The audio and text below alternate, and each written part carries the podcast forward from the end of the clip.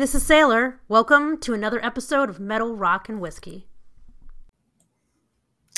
Hey, everybody, it's Sailor here, and uh, we are upside down tonight.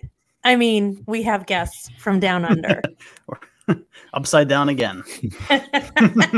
it's a very special night here. Actually, one, yeah. Go ahead. We Sorry. No, well, I was just going to say that we are continuing the ongoing joke. We're continuing our Aussie series. Uh, it's been a while. I know there was a few shows in between. Um, our last show being probably one of the funniest shows we've ever done, hands down. Uh, the response was pretty amazing and uh, I had I it took me a long time to recover, but we're back to the discussion about Australia and the music and the whiskey, and we decided to have two of our friends from Down Under join us. We have Adrian and Vic here tonight to school us on what true Aussie culture is. we brought in Adrian, we brought in the experts. Well done, well done. We did. Yeah. And I believe yeah. Adrian, you have some corrections that need to happen right here at the top of the show. Yes. Well, look, just in response to uh, part one, just um, uh, some minor corrections you could how say. Much t- how much time um, do we have? You, oh, not, oh, wasn't that bad. Give it to but, us. Um, yeah, look, even though it's spelled Aussie, as in A U S S I E. It's actually pronounced Aussie, as in Ozzy Osbourne. Um, yeah, that's just an easier way. I, I realised it was said um, Aussie. I think you were saying it, and um, I did cringe a little bit. But anyway, you get that. Um, Marmite's actually British. Terrible of me to pronounce um, it as it's spelled. That's, what was I thinking? Oh, uh, who would have thought it? and um, yeah, so excuse me. Yeah, Marmite's um, more British, more popular. It's a bit runnier than the Vegemite uh, cousin that it is, and um, yeah, Crowded House uh, from New Zealand, not Australia. that I really and thought they were from Australia. I don't know why. Yeah, no, no, no. But Neil and Tim Finn originally from New Zealand.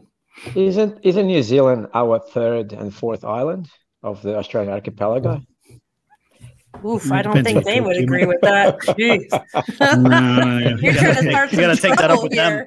Yeah. I think I've just lost all my New Zealand followers. Uh, yeah, I think so. New Zealand followers, we are sorry. We love you. Don't leave. all right, now we got to do a New Zealand episode. Now we do. Yep. Yeah. Yeah. Yeah. It'll just be crowded house with Russell Crowe, but anyway. Oh, shots fired. Yeah, yeah. Russell Crowe is yeah. yeah. Uh, yeah. yeah. Well, I guess it's better than having Mel Gibson. Sorry. Wah, wah, wah. That's why so, we're having to you. we are we are missing one of our brothers tonight.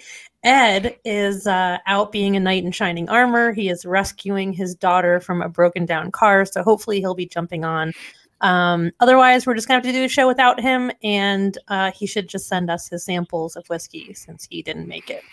So that's my thoughts on that. But before we get into the discussions of the night, which we're going to learn a bit about Australian whiskey, and um, we're going to talk about what it was like for these fellows to grow up um, in Australia and you know their experience growing up with music and rock before we do that, Matt, do we have any um, current news to talk about? Uh, I the news bank for me is dry. Other than I would say, well, I guess it is news. I mean, we did lose a few uh, great musicians uh, in the time since we lo- recorded our last episode. So, yes. um, yeah, unfortunately, Joey Jordison of Slipknot.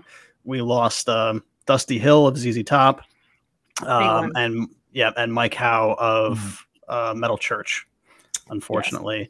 And as I said on Instagram, these things tend to happen in threes. Usually, we've seen it before in the course of this, and uh, it happened again. So it just really sucks. Really sucks. Love all three of those guys.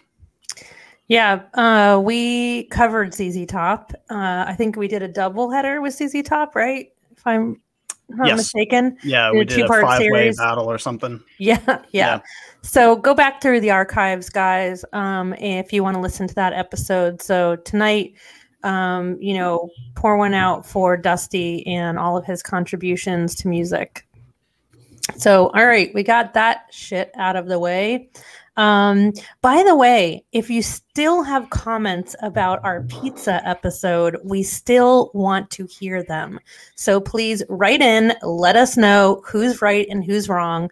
I mean, you know, that Ed's wrong. We get it. We know already, but, you know, we just need the evidence. so continue to tell us what you think about pizza versus casserole and a crust. And then I'll just leave that there since he's not on the show. Bur- even burying him when he's not here. he's, he's, he's a trooper, I'll tell you. Yeah, yeah. He, he, he took a he took a lashing Yes, last he did. last time. Yeah. So, Matt, do you want to Great take us into the whiskey section Of after course. a little song? Yes. Let's do it.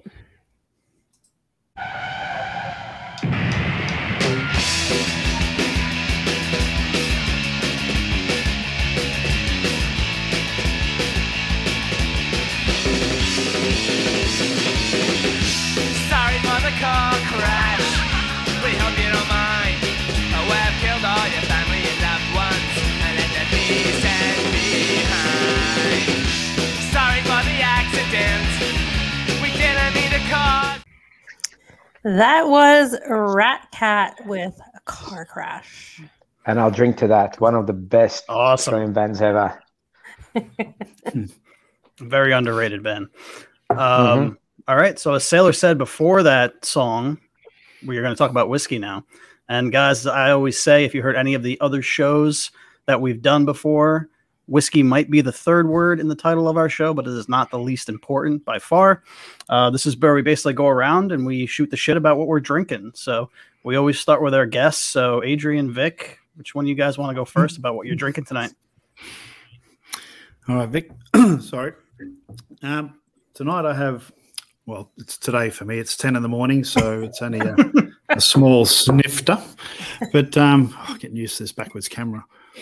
I have Wild River. Now, Wild River Elevation, this is batch one. Um, I've just finished it. So, as you can see, it's a bottle kill. this was released a couple of years ago. Um, it's a very small uh, husband and wife team that produced this whiskey up in the Atherton Tableland. So, um, just trying to think. With Australia, it's up near Cairns. Cairns is top right hand corner, Great Barrier Reef, etc. Um, this is so it's a really humid climate, uh, climate up there. Now, where Wild River is situated, they're about an hour, hour and a half west up on the tableland. So, hence the name Elevation. And um, it's over a thousand meters. I can't remember exactly. I should have done my research a bit. Thirteen hundred meters uh, higher, so it's a lot cooler, and it's um, there's some big temperature variations. So therefore, they get the most out of their wood. Um, all Australian, and um, yeah, it's one of the best that I've ever had. And he released batch three on the weekend, which uh, sold out within I don't know, Vic, what was it, an hour? Two hours. Something like just that. just under There. two hours. Sold out completely. Amazing. I feel like this Yeah. is something that we're going to need uh, yeah. That's a to good idea. refer to several times as the map of Australia. Unfortunately for those listening, you Well- cannot see, but we have a map of Australia up right now from Ah, world at, from okay. worldatlas.com. yes. Well, If you if you if you want to follow All right, well- along at home. Yeah, but if you're watching on. YouTube, so in, you, um, you Yeah. can you can see the map. And uh, last time on the show, um, we were drinking Hobart, right? correct. So All right, so- Telford, Distillery. at the Yep. So what you- Hobart, Yep. What you're talking about is what? Tell me again what area that is in reference to this All right. map. See how the top top right hand corner it says Cairns, C A I R N S, Yep. right up top of the tip, right hand side. So oh um, wow. that's very tour- that, that's where I grew up actually, just in that area. Oh. So Great Barrier Reef, very tourist orientated, very hot and humid. But um, yeah, Wild River about an hour inland. So elevated as well, so up on the tableland. So yeah, it's a really different, nice area. And um, the whiskey that they provide, second to none. And I'm really sorry that you can't smell this because it's red gum, which is um, well, not the Australian band, which we'll probably talk about later, but it's a, a type of wood that they use, ex Jack Daniels barrel, and um, yeah, really, really phenomenal stuff. My nosing notes and everything aren't the best. I just like what I smell and like what I drink. So um, yeah, for describing it, I think Vic is uh, he's the one with the nose. So you, said ex Jack Daniels barrel. Is this uh, is that a, a consistent thing that they do, or is it only for this expression? Uh, I think he's done about three. He's done all of his elevations in the Jack Daniels barrel. Hmm. He has got other barrels. Um, he's doing. He's experimenting with four grains, and he's got a heap coming that I can't really talk too much about because we're friends with with Wes, and um, yeah, we're really excited with what he's what he's coming up with for just being a, a really small backyard distillery. So um, It's really cool. yeah, I've, uh, I'll be sure to send you some when I get the new bottle, hopefully next week. Awesome. Thank you. that sounds amazing. is. I'd love to try that. So it's an interesting starting right off kind of we're hitting the discussion of terroir which we talk about often on the show and which is a really incredibly Mhm. important discussion. I mean Australians now are known for, you know, being one of the biggest new world wine producers and you know you have award-winning wines and um you know, I know that it's not new for you guys, new for the rest of the world, new-ish, I guess um, I should say. But terroir plays such an important part in everything that we grow, whether we eat it or drink it. So, um, again, very similar to the US, you guys have a vast uh, amount of different climates in your country, correct? So, what we were drinking on the last show and what you're drinking now, completely different climates. Is that, would you say that's accurate? Yes, absolutely. Um, Tasmania is a lot cooler, well, a lot colder for the one because they, well, you can't really see on the map, but it's probably uh, just I'm thinking flight wise, uh, three hours Sydney to Cairns, and to get to um, Tasmania from Sydney is probably another like two hours south. So there's like a five hour flight between the north and the south. So that's to give you a bit of an idea of distance. And um, yeah, it's definitely um, d- definitely big differences in the weather there for sure. Awesome. That's that's really cool. But I don't think of Australia like that. I primarily think of, you know, the beaches and then I think of the outback, you know, being desert and dry and acrid and that's pretty much it. That's pretty much what I what I, and I just assumed your coasts were similar to the California coast where they would be dry as well still, but on the coast. So, yeah, I'm learning something new every day. Yeah, well, up up north around Cairns, it's very tropical as well. So rainforest, Daintree rainforest, and um, yeah, very green. Very, it's also very wet as well. So um, yeah, it's, we've we've got a bit of everything here in Australia, which is good. And, and you're not wrong about the, the deserts in the middle, and yeah, it's, we've we've just got everything. So, and we've got distillers all over. We've got distillers in Perth, which is on the west coast, and right down south. One of excuse me, one of the ones those Florials I sent you the message in a bottle. That's down near Adelaide. Yeah. Sorry, Okay. my It's really going. I'll um, I'll continue. fix it. Well, you catch Hey, you're right. You're good. I am now. Nothing like some whiskey. Absolutely. So I'm But yeah, referring to the free to map ag- the map again the map again and so Mm-hmm. okay so adelaide i see so adelaide is but not as far down as tasmania so Yeah. Adelaide you. and Perth, Perth on the on the left, on the west coast is where the big great whites are. You can actually dive with the great whites on in Adelaide, no thanks and you, there's a I'll there's skip a that. tour. no, you, no, you, you dive inside a, a, ca- a cage. You dive No, inside thanks. a cage, i'm good and um, they've got tours. no, you should really try it because they've got tours, and you go to um, swim with the seals, and um, it's great. He's Great Ed. experience. Oh, here's Head. Hello. there he is Oh my god. What a day. What a day. you made it. G'day. G'day, mate. How you Hey, going? going. Oh shoot. well Oh, nice of you to join us ed Yeah. Glad I could make it. Almost didn't.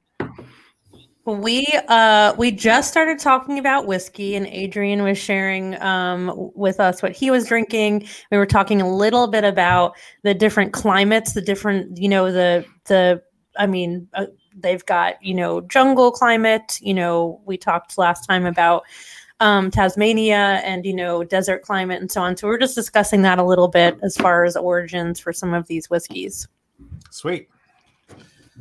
All right. So Vic, what are you drinking tonight? I've uh, I've started with a rum from the same place as Adrian whiskey, Wild River, and um, I'm waiting on on the whiskey. I actually did not send this rum to Ed because had not been released yet, and it's great. He actually aged this rum on uh, whiskey barrels, so Okay. it's um it's great. Is it a bourbon great. barrel? Do you know if it's bourbon or Scotch barrel or what, what type of whiskey barrel? the Australian whiskey. So what he's done, he, he used he used a, another bourbon barrel, and he distilled some whiskey, threw it in there. Well, it wasn't whiskey; it became distillate. Threw it in there, aged it, and then he refilled it with the rum, and it's amazing. But since we are talking about whiskey, I'm going to Joadja. Now, Joadja is about an hour and a half, an hour, an hour, an hour drive south from where I am. I'm in um, the outskirts of Sydney, 60k, which is 60 about 50 mile out of Sydney, south of Sydney, and um, it's uh, again like most distilleries in Australia, husband and wife. They have Spanish heritage, so they age most of their um, well, 99% of their um, spirit in um, ex Spanish sherry, mainly Pedro Ximénez Ooh. PX barrels. So it's a very sweet.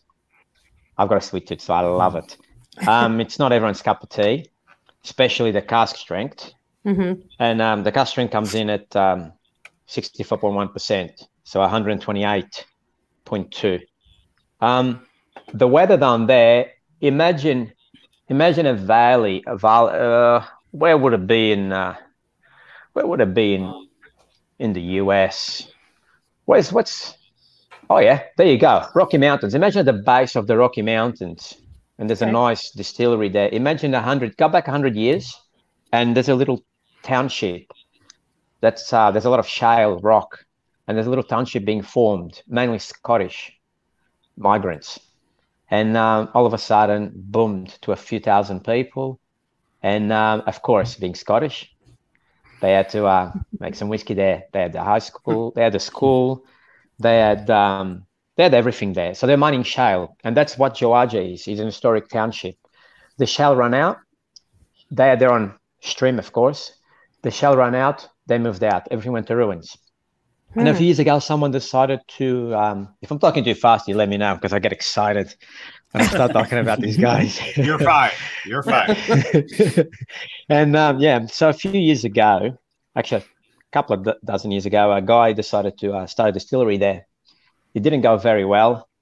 Uh, the, not that the planning was poor. It's it's isolated, and um, government does not help anyone in Australia. There's no incentives for um, any of the distillers. If anything, you get crushed by tax. Uh, I Much I like said this to everyone. I said this to everyone in my life, so everyone I speak to. In Australia, where there's a federal tax which applies to all imports of spirits and anyone making spirit in Australia, which is eighty-five dollars per liter of alcohol that you distill or import. So if you bring in, for example, two liters of bib bottled in bond, which is 50%, half. So you bring in two liters, which is the total of alcohol and that is one liter. So those two bottles of one liter, those two one liter bottles you bring into Australia, you will be paying straight away $85 federal tax to the government. Straight up. That's why bourbon is so expensive in Australia or and even hmm. scotch. Also, imagine a couple doing their dream, distilling, making whiskey. You know, they have daytime jobs. Wes and Amy up in North. Adrian was talking about Wild River. And Valero and Elisa down south, Joadja. They all have jobs, daytime jobs. Because every pure liter of alcohol they make, they get smashed, absolutely thrown against the wall by the government, Australian government, with federal tax. Now, if you're one of the bigger boys and you start exporting, you start getting some of the money back to rebates. For example, Starward. Everything that Starward sends over there to you guys, they do not pay the federal tax, the 80%, which is an incentive to export. But in my personal opinion, as a whiskey drinker and as a proud Australian, we should help our distillers a bit, a bit more. Now, this whiskey. If you guys want to stop for a break, you let me know. Because I could go all day long. Now this is like um, this is like a, a sucking on, on on a lollipop. Sweet. It's got sweet caramels, a lot of vanilla. Not that Scotch vanilla that you would expect from a cold weather whiskey. It is a single malt, and now they do um, grain to uh, we call it paddock, paddock to bottle, because we call our fields paddocks. So it's uh, field to bottle. Um, just now they grow their own barley, 100% barley, aged on exclusively uh, Pedro Ximenez cask. This one here, and it's it's wonderful. If you like Wow. PX casks, if you like Scotch, That's my favorite. Those are my this is for you. my absolute favorite. Matt, you, you're a big fan too, right? Of ex sherry casks. Oh hell yeah! Yeah, Absolutely. I my have to send you guys. I have to send you guys some of these. Hopefully, it will not. It will not Sounds break. phenomenal. If one one last thing, they um they are a bit exposed to the weather, not as much. They're like sort of like up in Cairns, whereas Wes is on a plateau, so it's it, it doesn't get the really extreme humidity, extreme heat. It still gets hot. These guys are in the valley, but occasionally you get um, the really stinking hot days, and um, the old abandoned mines. There's a few tunnels down there. So Valero is going to throw a few barrels in there, and it will be a very similar aging process as in Scotland. So you have to realize these guys are in a valley. They've got their own spring water, which they use. So very similar to Scotland. Mhm. So it will be very interesting to put them up against, say, a Macallan 12 sherry cask, or even a Fine Oak, the triple cask, something like that. And um, by the way, guys, in Australia, due to our quick aging process, due to the weather, it's two years. So in two years, you can call a bottle, you can call a spirit whiskey after two years, 24 months. Most people age them for 30 months. It's the average Australian whiskey. So cheers. Interesting. Cheers. That sounds phenomenal. And a You true sense of you place.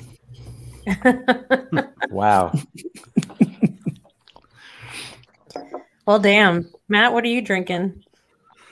Well, of course, for an episode about Australia and everything Australia with guests from Australia, I had to drink American whiskey. So no, honestly, I had I had the Starward Nova and I finished it last time that we we recorded, so I didn't replenish, so I apologize. But um, I did pick up, as I told you, Sailor Sazerac Rye, the six year Mhm. Sazerac Rye, and that is what I'm drinking tonight. And you know, I might piss some people off with this that are listening that are real like those die-hard Buffalo Trace drinkers, but this is not as good as I remember it being, unfortunately. I'm actually pretty disappointed in it. Honestly. Drinking it straight right now. I, I remember- you this. Yeah. I feel this. I feel like uh, I don't know. There's a huge shift happening. Of course, you know. I mean, in Buffalo Trace, and I can ta- I can taste I can taste the shift. It's it, it- and we, we talk about it too. Your your palate grows the more that you drink. The older you get, it shifts, it changes. You go back to something that you you loved and you haven't had in seven, eight, nine years, and you might not like it. You might find different notes. It might have evolved and grown on you and gotten better. But it's been a number of years since I've had this, and to me, just drinking it right now, um, it's just extremely thin and it lacks that depth of um, what I got what I remember it being, which is a lot of dark fruit and citrus, and it's just completely sterile tasting to me. It's it's the weirdest thing, but like you said, it speaks to what you just said, Sailor, about about that. Yeah, I mean, you know, we've talked about the. It's been a long time since we talked about flavor drift on the show, and just you know, when the big when the big distilleries are making shifts to to meet demand, and you know, you do what you got to do, but I think the newer whiskey drinkers might not notice, or if that's what they're introduced to, that's what they know. But for me, I stopped drinking Saz- the Sazerac rye a while ago. I use it; it's great in cocktails. I use it as a cocktail whiskey. Yeah. So it's that's that's what its purpose is. But I used to love Sazerac rye, and I think I think it's a combination of my palate growing. I've I've definitely outgrown ryes. Um, I, I wish I would say like maybe mid shelf ryes, American ryes, as I've been drinking Scotch a lot more, Highland Scotch. But when I do go back to the ryes, I'm looking for something that actually has what it's supposed to, what everybody thinks rye is supposed to have. You know, who knows that if that's what it's supposed to have, but the true spicy, dry, acrid whiskey. And um, that does not have it. That does not fit the bill. And I've had all. so many of those in the last even two years that fit that that dry, spicy uh, flavor profile, the classic Mm-hmm. American rye that you're looking for. And I've had so many of those that have just been a plus. Uh, and then when I go back to something like this, or even like Pikes Pikesville, dare I say, it's just it's not the same, unfortunately. I don't think I would know it in a blind anymore. I think if I blind, I don't think I would know what it was anymore. The Sazerac. Yeah, Do you think they could have changed the mash bill? No, I think it's No. just a Likely? change. No, it. I think it's a. It's a. Like I said, it's a mixture of change in production. You know, when you're upping production, you know, you're making changes and shifts, and also our palettes. You know, you're. It's ever evolving and ever changing, especially because right now is probably the best time ever. I mean, I'm sure in 10 years it'll be even better, but it's the best time to be a whiskey drinker in the US. We have so many craft distilleries. And Adrian and I were talking about this before the show. The, our craft distilleries, we desperately need them because otherwise we'll be drinking that subpar Sazerac for the rest of our lives with four other Kentucky bourbons, you know. But we need the innovation, we need the creativity, we need the experimentation, we need different terroir. You know, now we finally have distilleries on the West Coast. You know, we have distilleries in the mountains. We've got, you know, they're all over the place, and that's fairly new for us. So, um, I think that's it's shifted our palates a lot. And unless you're someone that just sticks to one category of whiskey, I think you're going to find yourself disappointed often. So perhaps instead of us being disappointed, we should just kind of celebrate the fact that our palates have changed. I don't know. I mean, commercial whiskey tastes, let's just face it, commercial whiskey tastes different than non commercial whiskey. I, I agree with you, and I think part of the reason is now that there is so many craft distilleries coming out with products now, it's kind of like the veil has been lifted. yes. You know, all of a sudden we're discovering all these wonderful craft, small, you know, grain to glass hmm distillers and are we're being opened up to a whole new world and then all of a sudden these mass produced giant mega distilleries their distillate isn't tasting the same as it used to because we're getting accustomed to the Yes. stuff that's special to true flavor to true like Yes. you know again i'm sorry to harp on the word terroir but it's a sense of place and a taste i mean I, I look back at wine when i was first you know getting into the wine you know wine when i was before whiskey early early in my career.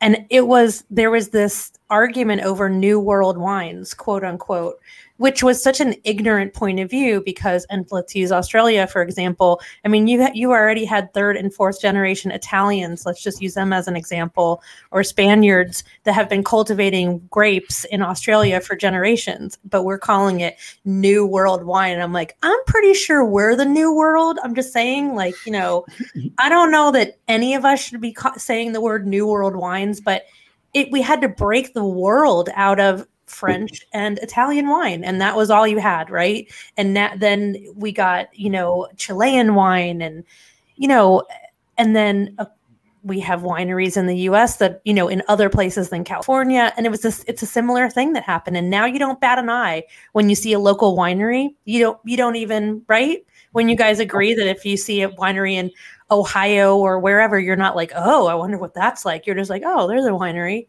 It's going to be the same with with distilleries as well. So Yeah, it's become pretty much ubiquitous at this point.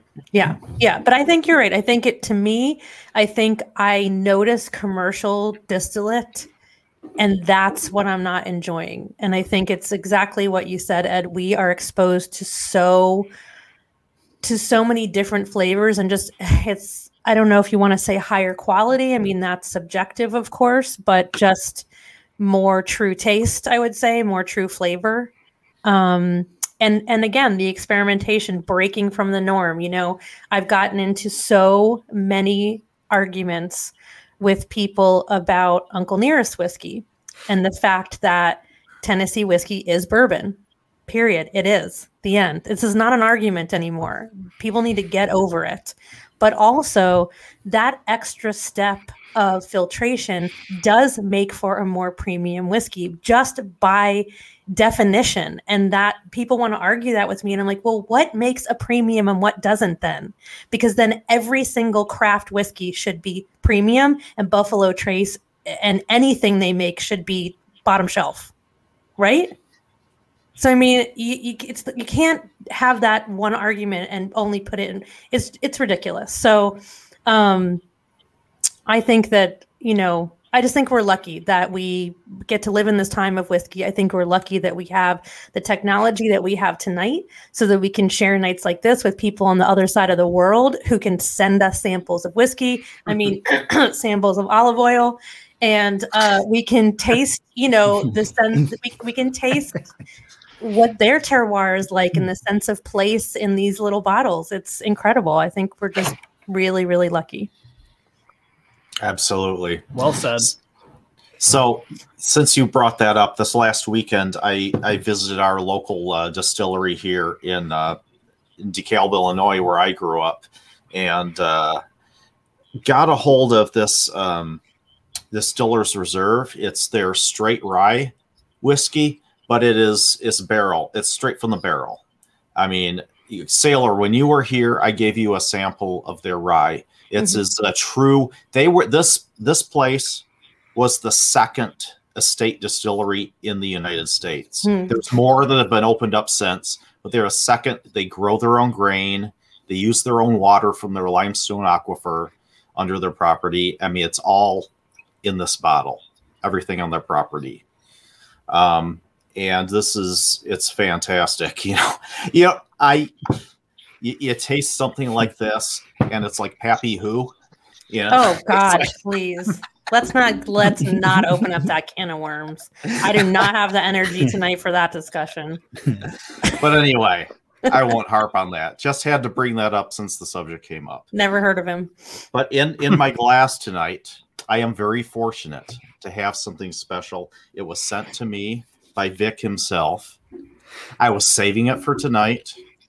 Um, it's the what was this? I you're gonna have to help me with the pronunciation. Joadja. That's correct. There you go. Distillery. Uh, cask strength Australian single malt. Um and uh, I guess it's it's uh, aged in um, Oloroso cask. Mhm. I think Right. that one is that one is a double wood. So you've got um, an ex bourbon cask Yes. and an ex Oloroso. My favorite. Okay, I had bourbon down written down there for a reason. That must okay. That Yes. was why. Yeah. So that's the So- one I have here. I tell you what, man. I'm so jealous. Double double woods are my Oh. favorite. And This- that's their first, sorry to interrupt, that's batch 11. And that is their first paddock or field to bottle release. That was the first time that they grew their grain. So that was released last year. So three years ago, they planted some barley, a field of barley. They grew, they harvested, they malted it, and then they brew it. Of course, they distilled it, and they put it in the barrels. Uh, 50% on, um, I think it was two barrels all up. I think it was two or three barrels all up, and um, 50% ex bourbon barrels from the States. It's a um, trade secret, the brand. They don't want to tell the brand, which is absolutely, I respect that. And um, some um, casks. So there you go. You are But- drinking some great Australian single malt whiskey. I hope you, I hope you I- like it. I am a fan of I, I there's many whiskeys I've had that have been finished in you know Oloroso cask or a Madeira cask that adds a little bit more depth of flavor to it. I really enjoy. Um, but this I could I could sit here honestly I could smell this all night and be happy. It is just it is wonderful. I'm getting. Go ahead. That, that's one um, one of the features of Australian whiskies, Mm. especially the craft distilleries. We have some distilleries that have grown; they're not craft distilleries anymore. Still great, but uh, from the smaller guys, the nosing, it's just phenomenal, and It and, and it's a great trait of, of Australian whiskey. It's great. I'm so happy I could share that with you guys. Are Oh, they I I using love. pot still? What kind of stills are they using, Vic, in this distillery? Okay, he's got a he's got a pot still. He's got this massive pot still, which was hand built in Tasmania, because at the time they were the only place they could get Tasmania. It's the Queen Island of whiskey in Australia. There's more distilleries in Tasmania than in um, all of uh, Ireland. Wow. Believe it or not, yeah, it's one of the cleanest waters there. So, like you said before, Ed, the bottle that you were you were holding up, it's exactly the same. Everything that's gone into your glass there or in this bottle, Mhm. everything is from the Joadja town, the local town. Fantastic. Yeah, I- Everything, I, love that. That is that is wonderful. and it's it's it's um a creek, like a a small spring water basically, and um very mineral rich. What you guys don't realize is um I've got I'm this is not I'm not taking anything from anyone, but some of the distilleries, I'm sure it happens in the States too. We have a few in Australia in the main cities, and they use tap water. So you cannot use tap water, obviously, to make whiskey. You have to filter it and you have to strip all the content out of all the chemical content out of it, all the minerals, everything, and impurities, of course, and chemicals. So doing that, all the minerals are gone. And then they have to add some things to it to make it water again. Now, these guys, I, that's I respect craft distilleries. That's the number one reason why I will always remain faithful to them. They use the water that's given to them. Up north in Cairns, the Wild River, they use underground water.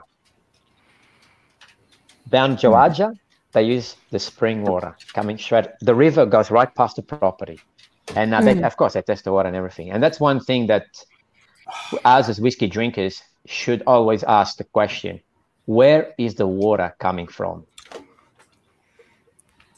I just Absolutely. Not this- just the grain. oh man, this is if you like raisins, that dried, concentrated, dried, dark fruit. Yes. Oh my god. That's what this is. It's Yes. like opening up a bag of raisins and just sticking your nose in there. It's so Yeah. good. And or or even like prunes. Um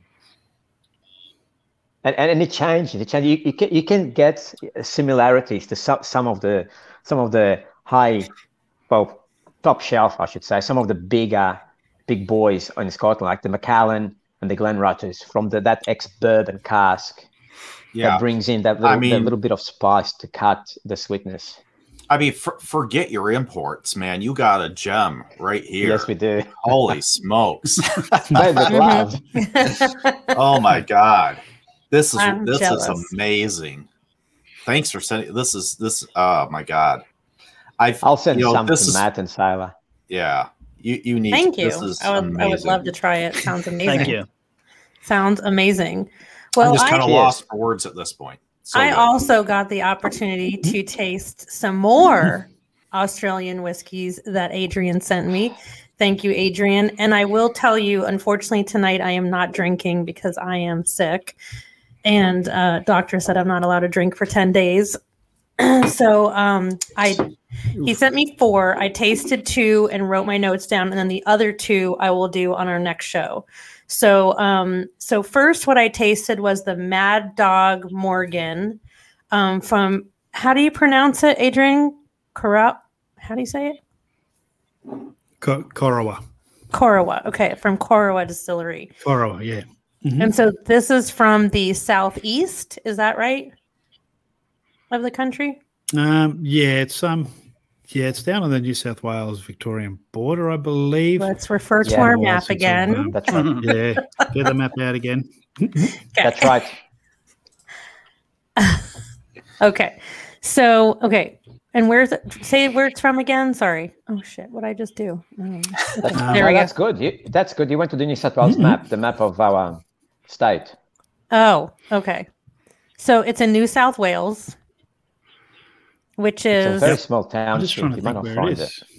got it. It's down south. It's down south. It's, it's um it's a very small township. It's a farm, and Mhm. um the great thing about this guy is he helps. He helps the township.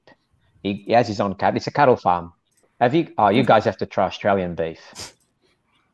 When you guys come to Australia, you have to try leave that. I'm- If I'm you- down. There's- If you think our whiskey It's is another good, podcast. if yeah, that's a whole other whiskey is podcast. Oh, great. Okay, you got to tell me what what's oh, special about Australian beef. No, What- let's not talk about Australian what, what are they Oh, fed? Is it. Let's is it talk about grass-fed? Ed. Oh, let's sorry. talk about the rye I'm Fuck meat. drinking and then Come move on. on to the music. So otherwise we're gonna be here all fucking night. So as I was saying, I got to taste the Mad Dog Morgan, which is 92 ABV. And um, so it's funny because I could have saved my speech till now and gone right into this because this is exactly what I was talking about the bold, super dry, spicy, chocolatey. Um, really, it had a beautiful viscosity to it, and I don't find that often with rye unless it's a barrel proof. Super, super tasty. This was spot on for a rye. I mean, just everything you would expect. So many baking spices in here. I mean, just layers and layers, and a just a really long finish. Um, and when I say bold, it didn't hit me in the face. It was just present immediately. The taste, the palate was just like the nose. That's a big deal for those of you that are new whiskey drinkers that are listening or not whiskey drinkers. You know, I mean, you can have this with other things. I have this, let's use beer as as an example. I love the way IPAs smell, and it tricks me every fucking time because I can't stand the taste. And I'll smell someone drinking it, and they'll be like, "You want to taste?" I'm like, "Yeah, this one's gonna be good. I'm finally gonna taste one that I like." And then it kills my palate for like three days. So um, this it smelled and tasted exactly this. They matched up, which is beautiful. Um, this was just killer. I absolutely loved this. Um, and then I had the um, straight rye from the Gospel Distillers. And uh, so this Mhm. one is 90 ABV. And this one was very different than the Mad Dog Morgan, which I really enjoyed. That I felt they were so so different from each other. And so this one was a lot of sweetness to it, vanilla. Um, it gave me similar to what I got from the Mad Dog Morgan, the things I want from a, a, a traditional rye, but it had layers of caramel, vanilla, custard, kind of creaminess to it. It had a really nice mouth feel. I mean, again, this one was just out of the park. These were two phenomenal ryes. I would absolutely, you know, if they were on the shelf here regularly, have these on on my bar shelf. They were just full of flavor and unique flavor, different. I I would I would know these are not American ryes. De- definitely, if I tasted them blind, I definitely would know this is something else. Not that I can put my finger on what it is exactly, but it's a definitely a, a very different flavor. Uh, I loved them, so thank you. Oh, I'm glad you enjoyed them. Absolutely. So, yay for Australian whiskey. I think we all agree that we are fans. And um, let's see if we all agree on music now, though, shall we? Yes, please. So I staggered through the night,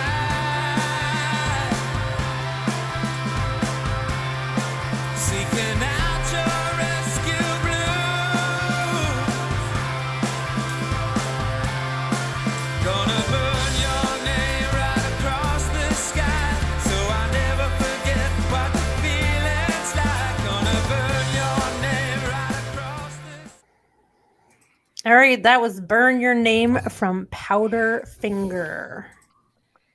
All right, so since we started the show with Adrian correcting us on Crowded House, one of my favorite bands ever. They are Kiwi. They are not Aussies.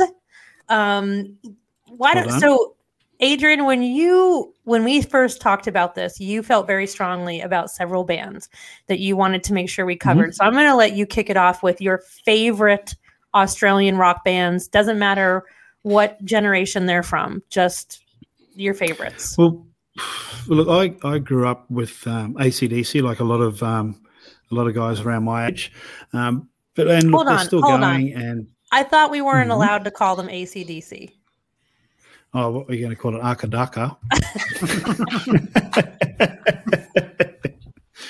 There we go. Now it feels But like a real Just want- She just wanted to hear you say it. Oh, I know, I know, but it's, it's more uh, a- Akadaka, like an old machine gun. That's how you used to think. but um, excuse me. Akadaka. But yeah, Okay. but um, a- and look, everyone was listening to ACDC, and I, I just like to be a little bit, a little bit different. And I, I um, first listened to a band called the Angels back in the middle of the '80s, and um, they were, yeah, and um, really stuck with those guys. They're, um, I'm just trying to think now. They're um, very popular pub band, sort of in the early '80s, probably even the late '70s and um, I, I managed to see them twice in Cairns. Just a really good pub band, and um, just grew and stuck with those fellas. To be honest, All right. And uh, Hmm. wasn't there another band that you were super, you had super Um, strong feelings about? um, Rose Rose Tattoo for That's sure. Um, that's the one with Angry Anderson as the the lead singer. Um, referring back to the um, the neighbours comment that we had before, he actually sang the the wedding song for Kylie Minogue and Jason Donovan, Oh, called Suddenly, which was very, very different and outside of what he was like the bad guy rock and roll sort of um, persona he was trying to project. But um, yeah, look, Rose Tattoo had a couple of good hits. Again, a pub band around the same era as the Angels. Um, I haven't got to see them yet, but I do believe they are touring now. So hopefully, with everything that's going on, they do get to continue touring, and I, and I actually get to see them for once. So that'll be good.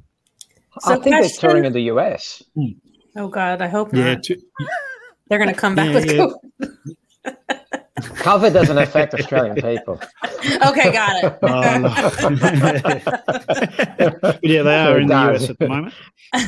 So I have a question that I want to ask both of you guys when when I each of you Mm-hmm. when you talk about music. What American rock band did you think was super huge here that may have been bigger there? And you were surprised to find out they weren't really big here.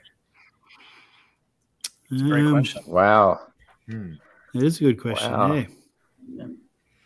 Mm, 'Cause, that's, like, uh, that rattles the brain a bit. That the Germans bit. have Yeah, yeah. Hasselhoff, you know, and when I would tell my German Yes. friends, this was pre-internet, I when they were like, you know, oh Hasselhoff, and I'm like, who? And then when they explained who it was, I was like, hold on, hold on. Who- No, that guy is not a musician. He's an actor. and they're like, no, hmm. and they would like show me tapes, and I was like, what?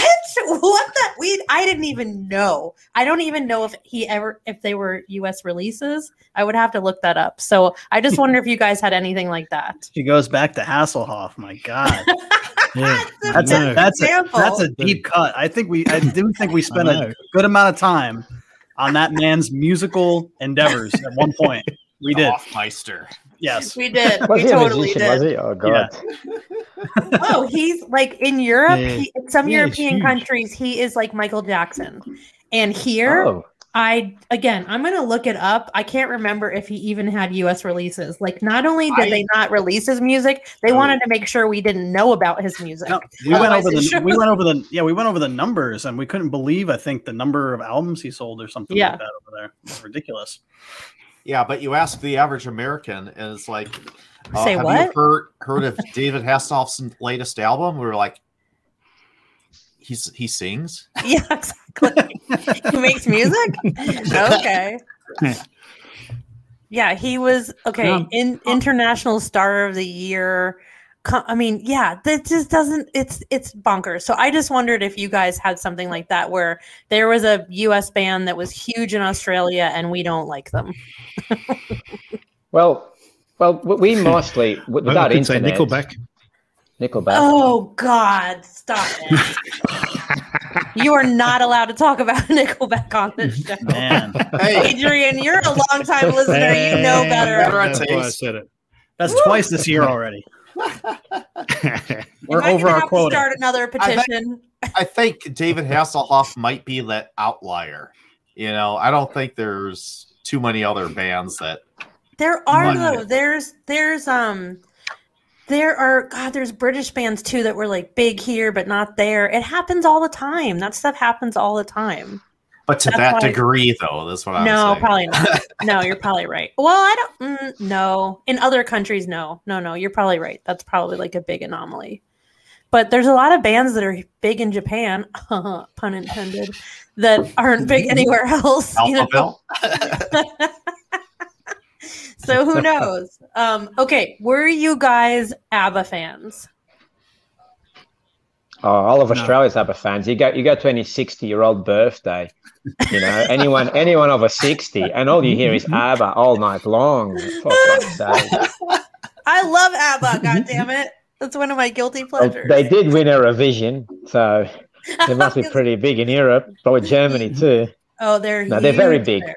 Yeah, They're they're huge in Australia, especially with the older generation, and yeah, they've and some of the younger generation because they've been exposed to it by their grandparents and some of the Well, older. Priscilla Okay. The Desert made them chart again. I don't know if you remember that. Yes, that that's movie, correct. It literally made them chart again, Mm-hmm. and that's when I found out about ABBA. I mean, I had definitely heard. My mom had albums, you know, that she would play, but it wasn't like I recognized it. But after that movie, every, everybody my age was into ABBA after Priscilla Queen of the Desert. Okay, I've got a question. All right. So these probably two of the biggest Australian artists in the US. Air Supply That's true. and the Bee Gees. Were they as big in And AC/DC. Australia as they were in the United States? I still listen to the Bee Gees. It's one of the best pick me ups ever, as far as I'm concerned. You know, it's Hmm. great music. It's um, yeah, it's it's great. I love it. What, what do you guys what do you guys have to um, take into account is before the internet came along, we only got dribs and drabs. Like I remember growing up in Melbourne, and um, to get a Megadeth T-shirt or a Metallica T-shirt, it was like they'll send half a dozen to the country, and man, was I cool when I got my hands on one of them. Just like And getting uh, getting bourbon. Yes, it was uh, uh, very similar. That's that's actually what I was thinking a, a few minutes ago. It was very similar to um. It's getting better now, but to getting high, something some really good bourbon. It was, and when one of our friends got a brand new, say, Whitesnake, or um, or a, even Def Leppard, you know, one of them songs. It was like, oh wow, can I borrow? Can I borrow? And and that cassette or that vinyl record will go through about 30 kids, Mhm. 30 teenagers, you know, until it eventually gets scratched or gets destroyed. And um, man, I remember like five, six of us will go to each other's houses and just listen to a brand new single, which came out in the States maybe six months prior. Mhm. And we'll just be all night, just repeat, repeat, repeat. You know, it's- Uh, I miss kids those these days. days don't know how easy they, They have don't. it. You know? oh, they like, have oh, no idea. those days are long gone. I miss Mhm. those days. I miss those days when you would wait for it. You had the anticipation, and then you know, even for us, you know, I would wait in line for a lot of stuff to try to get it the day it was released, and then you would read everything. You know, whether it was the tape or the album, cover to cover. Like I could Yep. tell you Mhm. the trademark date, like what you know, Yeah. whatever the hell was on there. I read every part of it, and then you listen to it over and over and over. And yeah, there's nothing like that feeling, especially when you're with friends. Like we've talked about this on the show before. I can remember Metallica's and Justice for All. We were literally sitting at a lunch table with a tape recorder and in the middle, and we're all just you. you- The the bomb could have gone off, and we wouldn't have moved. You know, it's it's too bad. Too bad. It was a whole experience. Yes, it was. The kids will Yes, never know that, unfortunately. They won't. No, it's Yeah. sad. Going to I would store, buying imagine. I would imagine you guys would get a lot of stuff from Japan and from Asia quicker, though. I mean, they always had special releases and shit that we never got here. A lot of it, I remember reading some of the labels, especially um, just before the CDs came out, and when the CDs started coming out. A few, a few guys used to bring get some stuff in, but there was mainly. I remember there was only one store in all of Sydney in the city, and we used to catch the train, two hour, two hour train ride into town. So you leave in the morning, and you go into town, and you go into um, Ut- Utopia Records, I think it used to be called, and uh, you'll go downstairs, and man, you could stay there most of the day. And um, you'll ask if you got the new album or the new vinyl record, whatever band, and trust me, most of the time they didn't have it because it was already sold out. Hmm. And basically, what they brought in is what we got exposed to. But a, a, a lot of a lot Australians they make their own mind. So we didn't just grab it and say, "Oh, this is great," just because we had it. A Mhm. lot of records we just say, "This is shit. We're not going to listen to this crap." so, so we make up our own mind, and um, yeah, it was it was quite quite uh, quite an experience growing up that way. Just So you the were out- merchandise too. You were outside of Sydney, so Adrian, you I've always were lived outside Sydney. Yeah. okay. But Adrian, you were in a. Were you? Is would you consider where you grew up more remote, or was it different because you had so much tourism? It was more remote. Um, ve- very remote. Um, not as many big music stores at all. We just had a couple of little chain stores. Used to go there and flick through the cassettes and, and just see what was there. I wasn't a big vinyl man, believe it or not.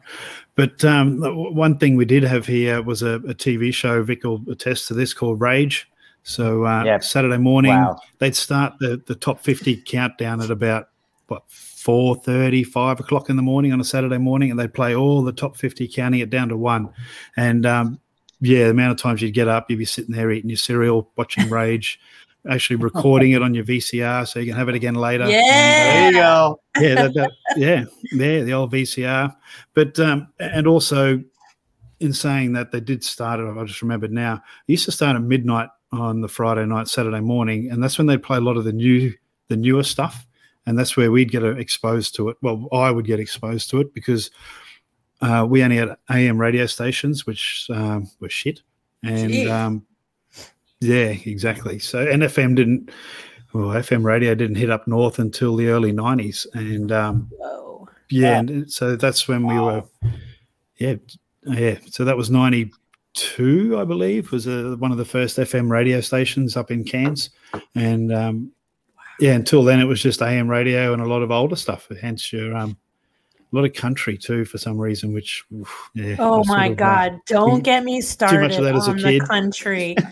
Oh yeah, but my this God! is '90s country. Yeah, but you guys on your Australian country. So I watch a lot of Acorn TV. So I'm I would say 98% of TV that I watch, I don't have cable, is British and Australian shows. And there's a lot more New Zealand shows now, right? Your the the Aussies obsession with country is bizarre. I don't understand it.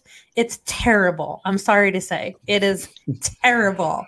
And now my husband makes fun of me every time one of the shows starts and it's some country music like uh, every song is and it's like you're the shows are also like am i watching a music video here am i watching a- an opera like why is there so much music for such long periods of time in these shows so yeah sorry but i'm not a fan of your country music at all No, getting yeah, getting that's all right. FM, getting FM radio, it was like you know when uh, HDTV first came out and you could see the picture clear. So to us, that transition, because we used to record, we used to throw a cassette and just press record and record everything, because it was very, it was a rarity at times. It was a rarity. The mainstream radio never used to play heavy rock, so for some of us, it was very hard to. We we couldn't listen to mainstream radio. Only when they had the top, like um, Adrian said, they had the top 50 countdown. They couldn't help it, and they banned. I remember very well being in high school and waiting for a certain uh, video clip to come on, and it would just be banned because it was just that slight bit too heavy, too much guitar, too much metal on it. And uh, yeah, that transition from AM to FM for the younger generation, if anyone listening to this under say 30 years old, just imagine when you guys are watching a really old movie that hasn't been, it's just the original tape and it's just that old picture. And when you watch an HD, it was the same for us. It was like, wow, quick. The sound, it was totally different. It was like an, an all new experiment. We, it was fun. Wow, it was the best. We put it loud in the car. It didn't distort, distortion. It was awesome. And Mhm. Adrian, you attested that. How good was that? Listen, it, it was like being there. It's like putting a second earbud in. You know, it was just Yes. a complete new experience. So yeah, it was Yes, great. it was awesome. Wow, that's amazing. So, um, Vic, what would you say were your biggest favorite Aussie bands growing up? Ratcat, love Ratcat. Um, I actually grew my hair, and uh, yeah, was my my idol and wore uh, the same kind of denim, dark denim, and uh, very uh, thin, clean shaven all the time. Uh, A- Acca Dacca, of course, ACDC. They um, they uh, always anyone I haven't met anyone that didn't like ACDC, and if there's someone out there they just haven't listened, heard enough of of them. You just got to listen a bit more. Um, and of course, some of the smaller bands, because being isolated, growing up in a different generation, being isolated, you start appreciating live music much more. And um, when you go to a live show, and these guys, they're small time bands, and they're just play for you. Imagine a small bar, a couple hundred people, you know, and uh, none of the big concerts and um, you really appreciate it. You really give him credit for that. And then you get other bands that make it big, like Silverchair. They actually made it big over there first, then um, then in Mhm. Australia, and um, and then they started growing. I used to hate Silverchair in the beginning. I used to say, "What is shit? What are these wankers?" Like, and then you start listening to it, and he grows on you, and yeah, buying that, yeah, wannabes because Mm. you know you we used to that older style bands and some of the soft um some of the softer pop too. Some of the Australian bands. You see someone make big overseas, you're always happy for them. But uh, the main ones were um, ACDC and Rat Cat to me, the smaller bands, and um, the Angels, the Divinyls too. It's not as heavy rock, but um, Mhm. the Divinyls they actually were one of the Mhm. one of the the Divinyls and let's go back even further down. Um, Jimmy Barnes with Cold Chisel. The Divinyls and Cold Oh, Chisel, yes. they were some of the bands that they actually were there for us. They made they didn't make much money playing live, but they would tour the whole country. Imagine in the States, I'm not sure, but I, I believe in the States a lot of touring is done in uh, stadiums, like football stadiums at a bigger. But these guys were only in the pubs, only in bars. You can only fit about 100 people in a bar. So how much money are you going you're not going to become a millionaire. But they just were there year after year, going and going. And that's how you grow a following, a strong, loyal following. So those two bands are up there with me. Even even ACDC, bar to bar. The Divinyls, great music. Guys, Divinyls, Mhm. go and listen to them. They were huge. I mean, they were massive here. Massive. They were huge here. What did you guys think of Midnight Oil? Because we had a bit of a discussion um, on part one of our Aussie series about Midnight Oil and my introduction to them and um, what I learned from the band. Because I didn't, I mean, I don't know how especially back when I went to school. I mean, we weren't necessarily taught about our own history, forget anyone else's colonizer history. Um, so they opened up a lot of um, a lot of interesting discussions, especially as a teenager. Um, so I'm just curious, you know, what was that like in Australia for you guys? Because they were definitely very socio-political. They they were very uh, censor, censored in Australia heavily at times, depending Ooh. which government was in power. Um, and I think that actually worked to their advantage because, like I said before, live music you grow a, a big following. They were slightly from a, for a different demographic. Great music, great music, and they polarized with their lyrics. They polarized a lot of um, because you got to realize, you know, Australia being such a small country, the media, it still is to a certain extent, but the media was controlled Mhm. by certain powerful people. And the last thing they want to know is embarrassing history. And these Mhm. guys were just exposing everything. So they were polarizing it. They were um, the great music. They were awesome. And they they they put the money where the mouth is.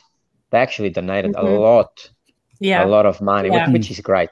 Yeah. I think they lost um came to us to us I don't know, Badrin, you might you might agree with me or correct me, but it came in Sydney Melbourne particularly, it came to a to a time they lost a little bit um of touch with people, especially when um this after they broke broke up. Mind you, I don't know over there in the States, but in Australia, when a band breaks up, they still have following. We still keep listening to even though there's new albums, no new albums coming in, no material, new material, we still follow them.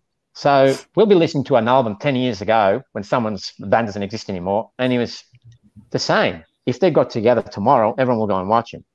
So there's albums still being produced, and then with the internet coming on, being downloaded, then my guess is Midnight Oil was uh, you either love them or you hate them. There was no gray area, but I, I, they got cens- censored a lot. So I don't know if you guys were aware of that in, in the states. I, I'm I was sure not aware thing. of that.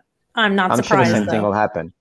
But um, it was like this. Hmm. That show, Rage, best show ever. You know, we'll get up like six o'clock in the morning, five o'clock to listen to it. That a lot of times a video clip will not come on if it was deemed, if it was Hmm. deemed not to be appropriate for children. That's the excuse they used to use. Yeah. God, so many bands that came out of Seattle over there, and they'll just cut the video. We wouldn't even watch it. It's like I'm thinking, you're kidding me? What? What did they say? Did they say one word? Mm. You know, they were- they're like, oh, I don't know. What do you reckon, um, Adrian? There, there's a few bands, a lot of bands in Australia that um, they copped the the end of the stick from the media. I reckon I ACDC too yeah. at times. Yeah, yeah, when they weren't playing sort of mainstream stuff. But um, you, you're right with Midnight Oil. You either love them or you hate them. I, I still remember um, I missed the concert. There was one up in Cairns, and to get a, a concert, excuse me, up in Cairns was just unreal. But Midnight Oil actually came. There's a little place called Kuranda, just to the west of Cairns, and there's an amphitheater there. And friends of mine went to it, and they said it's one of the best shows they went to, purely because of the steam coming off Peter Garrett's bald head, because he put on such a good show and gave it gave it everything in the humidity of Cairns, and yeah, the steam was just pouring off his head. But and yeah, you're right. They were very controversial, but uh, yeah, I was a fan. I, I did enjoy their music. And it's it's not only just um, the cultural background, but also Blue Sky Mine was one of the first ones that I That's could listen the to, one. which was the asbestos mine out of Whit at Wittenoom Yeah. in Western Australia, and that was to do with the asbestos miners and um, Mhm. yeah, and just to highlight the fact of that. So they, they weren't only just doing um, our cultural history; it was everything, and it's just getting Mhm.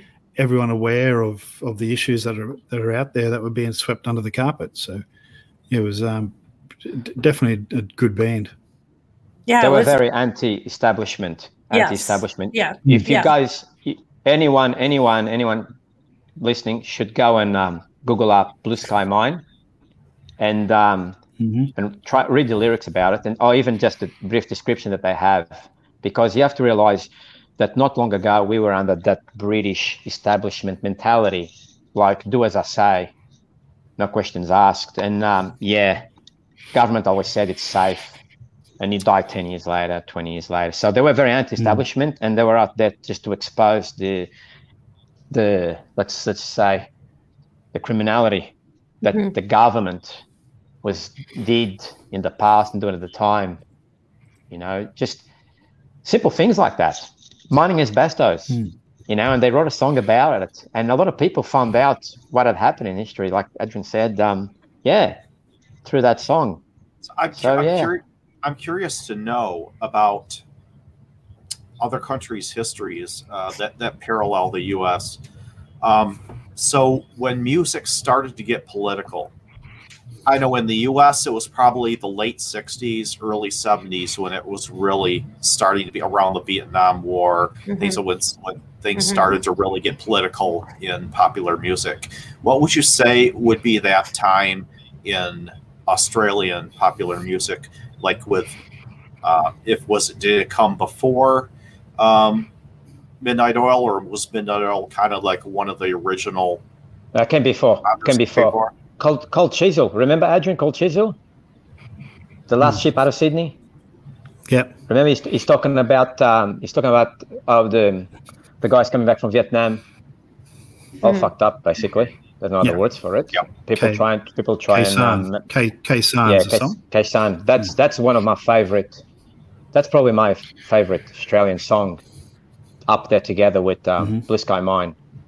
And I've sang that song heaps of times, belted it out at karaoke with friends on my own. It's it's one of the best. and um, yeah, Yeah. it's yeah, man. It started before Cold Chisel, and but the thing is that song is the way the, before um, no, no, sorry, that song. It's actually a little bit more in a code, Adrian, isn't it? The way Jimmy Barnes throws the lyrics out, it's not as offensive, Mm. like in your face. He's very smart about it, like saying, "Look, you know, I'm depressed now. I've got post-traumatic depression." Like I don't even think at the time they they even realized Mm. what it was. It was just uh, have a, have a couple of drinks, you know, you to deal with it. But um, it started long before Midnight Oil. The thing is, a lot of the when you go back to the culture side of it, a lot of the native bands they did not get much airtime, unless some in their own communities. But uh, anything that was anti-government, anti-establishment, a lot of times got censorized, and and that Hmm. that contributed to their growth. That contributed to their Oh, growth sure. because as- you Yeah. know For Australians. sure. Well, Australians come come come from an heritage that always fought the establishment. I mean, England decided, right, the sh- the ships are full, send them down to the end of the world. You know, so it was always Mm. anti-establishment, and then they wanted to rule. We're Iron Fist now, and Mhm. that never happened. We didn't have to go to war like you guys. Mm. Not yet, anyway. Well, I'll tell you, Midnight Oil was really, I think, it was it was a very defining band when they first came out, and with Beds Are Burning, and um, I can remember vividly, and it's on YouTube, an interview with the band, and they were so, it was so smart because they were making the correlation to the miners, the coal miners, the the U.S. coal miners, and they were making the relations to the Native Americans, and you know how their land was stolen, and it was just so smart and so eye-opening at the time, the age that I was at that time, and really, really, um, they had quite a platform because. In a way, they weren't talking about our history, so I think that's why the press permitted it here, and they got so much press and they were able to speak so Hmm. freely because it was like, oh, you're talking about your own bullshit. That's fine. Just don't talk about our bullshit too much and we'll let you keep talking. So I mean, they were really able to get their point across i- in in ways that I mean, and what better source of media to do that in the United States, especially back then. So um, you know, I, I will always respect them for that and hats off to them for, you know, sparking a conversation that may not have ha- you know happened and you know opening our eyes to our own injustices as well so i would have to say they're probably my favorite band out of australia They've they've influenced a lot of American musicians. So That that, is came true. in the early '90s. I mean, you, you watch an interview interviews with Eddie Vedder or Billie Joe from Green Day, and they always list Midnight Oil as one of their Mhm. big influences. So big bands took from Yeah. them. yeah they Peter were Garrett massive joined the government. You, you guys probably aware. Peter Garrett went on and became a politician. Yeah, he's Parliament, right? oh wow. Yeah. Yeah, he went, he Yeah. joined the Labour Party, and he actually he did a, a couple of good things, but then he just couldn't handle the ugly side of it, and he just he got out in the end.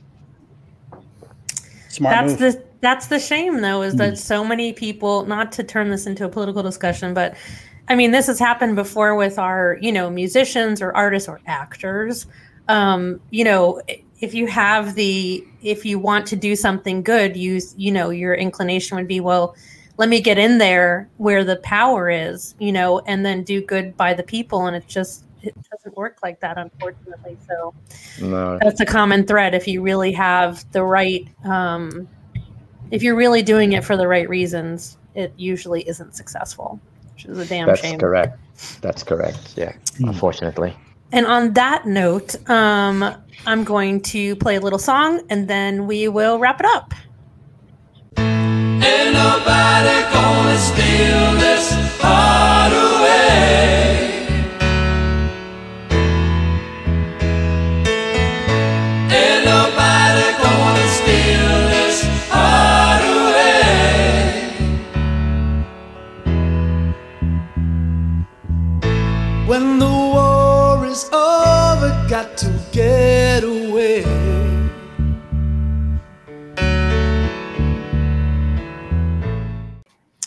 So that is Cold Chisel with When the War is Over. What a voice. Holy crap. Yes, yes. What if a- you guys come Yeah. come to Australia, we'll go down to Joadja, and then we'll we'll drive another half an hour, and we'll go and see Jimmy Barnes because he's got love his it. country country home down there. Mhm.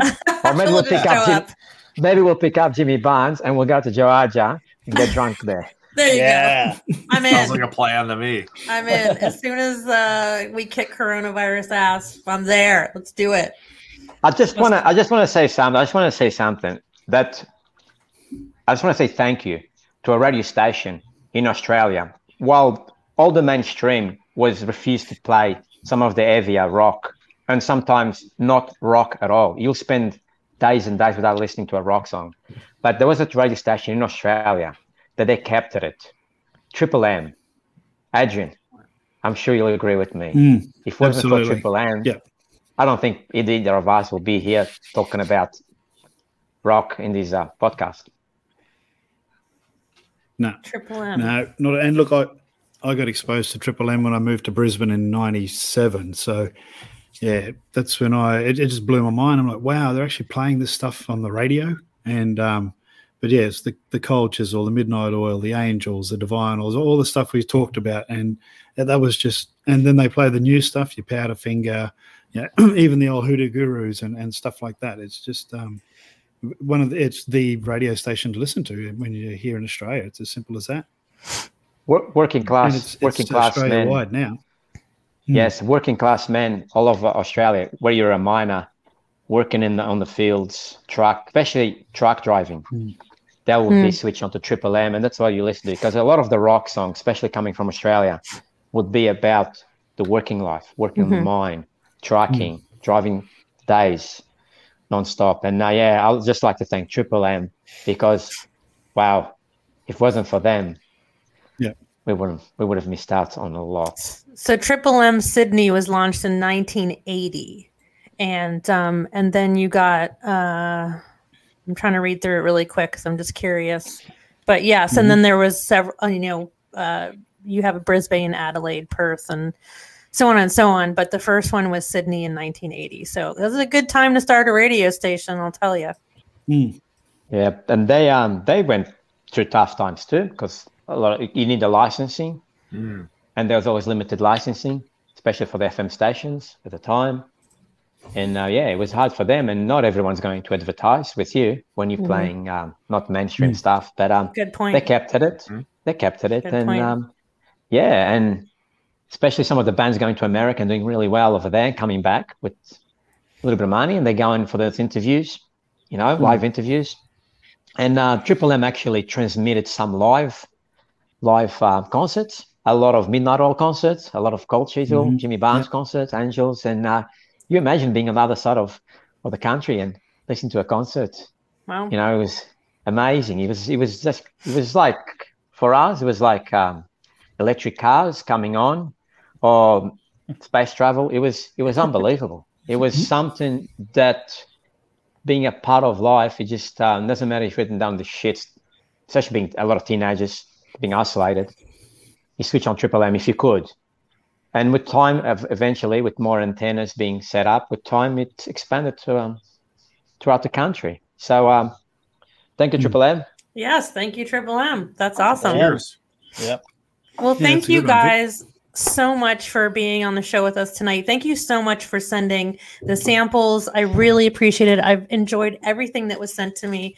And thank you, Adrian, for my Tim Tams, which I can't eat Ah. now, Oh, but I will. I I Oh, blew yeah. through my other one that he sent me. They were gone are. and gone. when we're out of here, we got to do the Tim Tam Slam. Okay, so next we'll do it when I can I can't eat anything right now. So when I'm able to start eating again, we're gonna do it. I promise. We're gonna do Yeah. the Tim Tam challenge, and I'm doing it with my builder's tea because that's my favorite tea. So boom, we're gonna do it. Me and you, Save, and, and save I'll one, Alright. you. really. Yeah. Oh my god, Matt, I'll give you some Tim Tams too because you're. All right. I'll give you some at the office, and we'll all do it together. Definitely. Sounds so. thank you so much for yeah thanks for your support thanks for hanging out with us this was an awesome show and uh, that's our aussie series not a kiwi series Hmm. No. Thanks, guys. Thank you for having us. Well, yeah, thank you very much. It's been great. Yes. matt guys. All right. So follow us on Instagram, please, at Metal Rock Whiskey. And we are on Twitter at Metal Whiskey. Want to thank our guests again. Great time. Again, thank you guys for making the time coming on.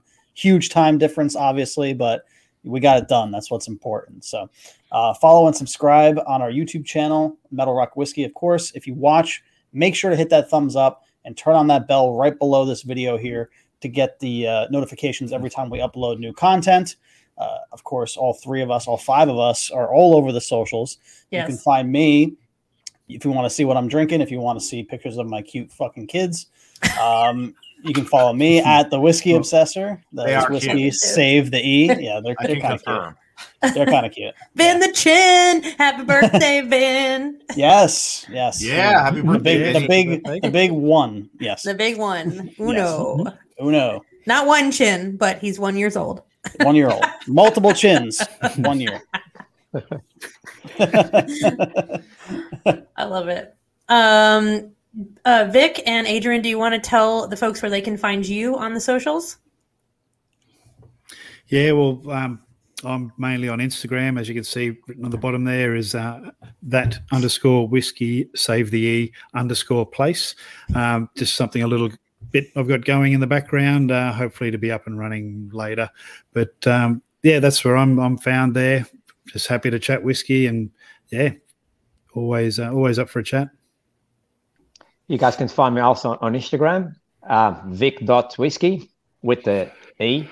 I took actually took that name one day. We're playing around at work, and one guy goes, "Why don't you call yourself Vic Whiskey?" And I go, "God, that's a bit corny, isn't it?" He goes, "No, no, you know your whiskey." I go, "Yeah, come on, man." And then he goes, and then he showed me the Morse code, uh, not the Morse code, um, yeah, the Morse code thing. Um, and in the front of it had another code in there, tango and all that, that for the for the each letter. And he goes, "Look, Vic, whiskey." And I go, "Wow." so yes, I took it from there, took his advice, and yeah, Vic dot whiskey. And as long as my nose and palate, thank you, Adrian. That was a very nice compliment when you said at the beginning of the show. I got a good nose. Um, as long as my nose and palate are refined, I'll keep doing um, reviews. And um, as soon as my palate decides to turn to shit, well, I'll stop reviewing. I'll just post photos. So until then, I'll keep reviewing, and um, I buy my stuff. I don't accept free bottles from uh, distillers or anything because if you are a distiller, Yeah. You know it costs a lot of money to. Uh, a lot of a lot of influencers will not like this, but um, it costs a lot of money to make whiskey. It's not for Yep. free. So last thing you should be doing is asking for free shit from distillers.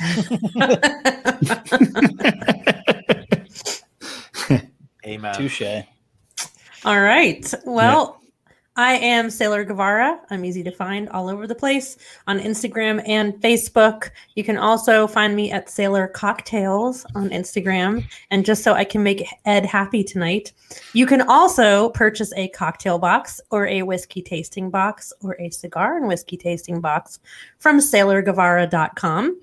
Mr. Matthew helps me pack up those kits, and uh, we have a great time. It's a dream come true, and all of you that support um, have supported us. It's been phenomenal, and I appreciate it so much. And uh, we have a new cocktail mix coming out soon that will be the official cocktail mix of Metal Rock and Whiskey. Just a little dab will do it in your whiskey. So I cannot wait to release that. So stay tuned to sailorguevara.com. And uh, if you want to talk politics and hear me rant, you can find me on Twitter. Otherwise, fuck off. Ed? Fantastic. I can attest to the uh, cocktail boxes. They are they are good. And if you want to find me or follow me, you can find me on Instagram, hanging out there usually at Bourbon Geek. And uh, hey, listeners, if you love us or even just like us, do what Matt said. Go to our page, hit that like button, hit that subscribe button, show us a little love. It doesn't cost you a cent, but it really helps us out. So we'd really appreciate it. And uh, other than that, tune in next time for another episode of Metal Rock and Whiskey. And on that note, I don't know if I have a major fuck you tonight. Um, it's probably the least amount of cursing I've done on a show in a long time, to be honest. Um, so, how's about we just listen to a song from a lovely lady instead? Is everything broken? If I could take it back even for a moment. Because some nights I want that. Should I call you? I could try to explain, but I'll just make the same mistake. So I'll just lie here. Lock away these words, just keep them inside me. If you only knew how much it hurts, but if I'm honest, in the cold light of day, I'll be okay.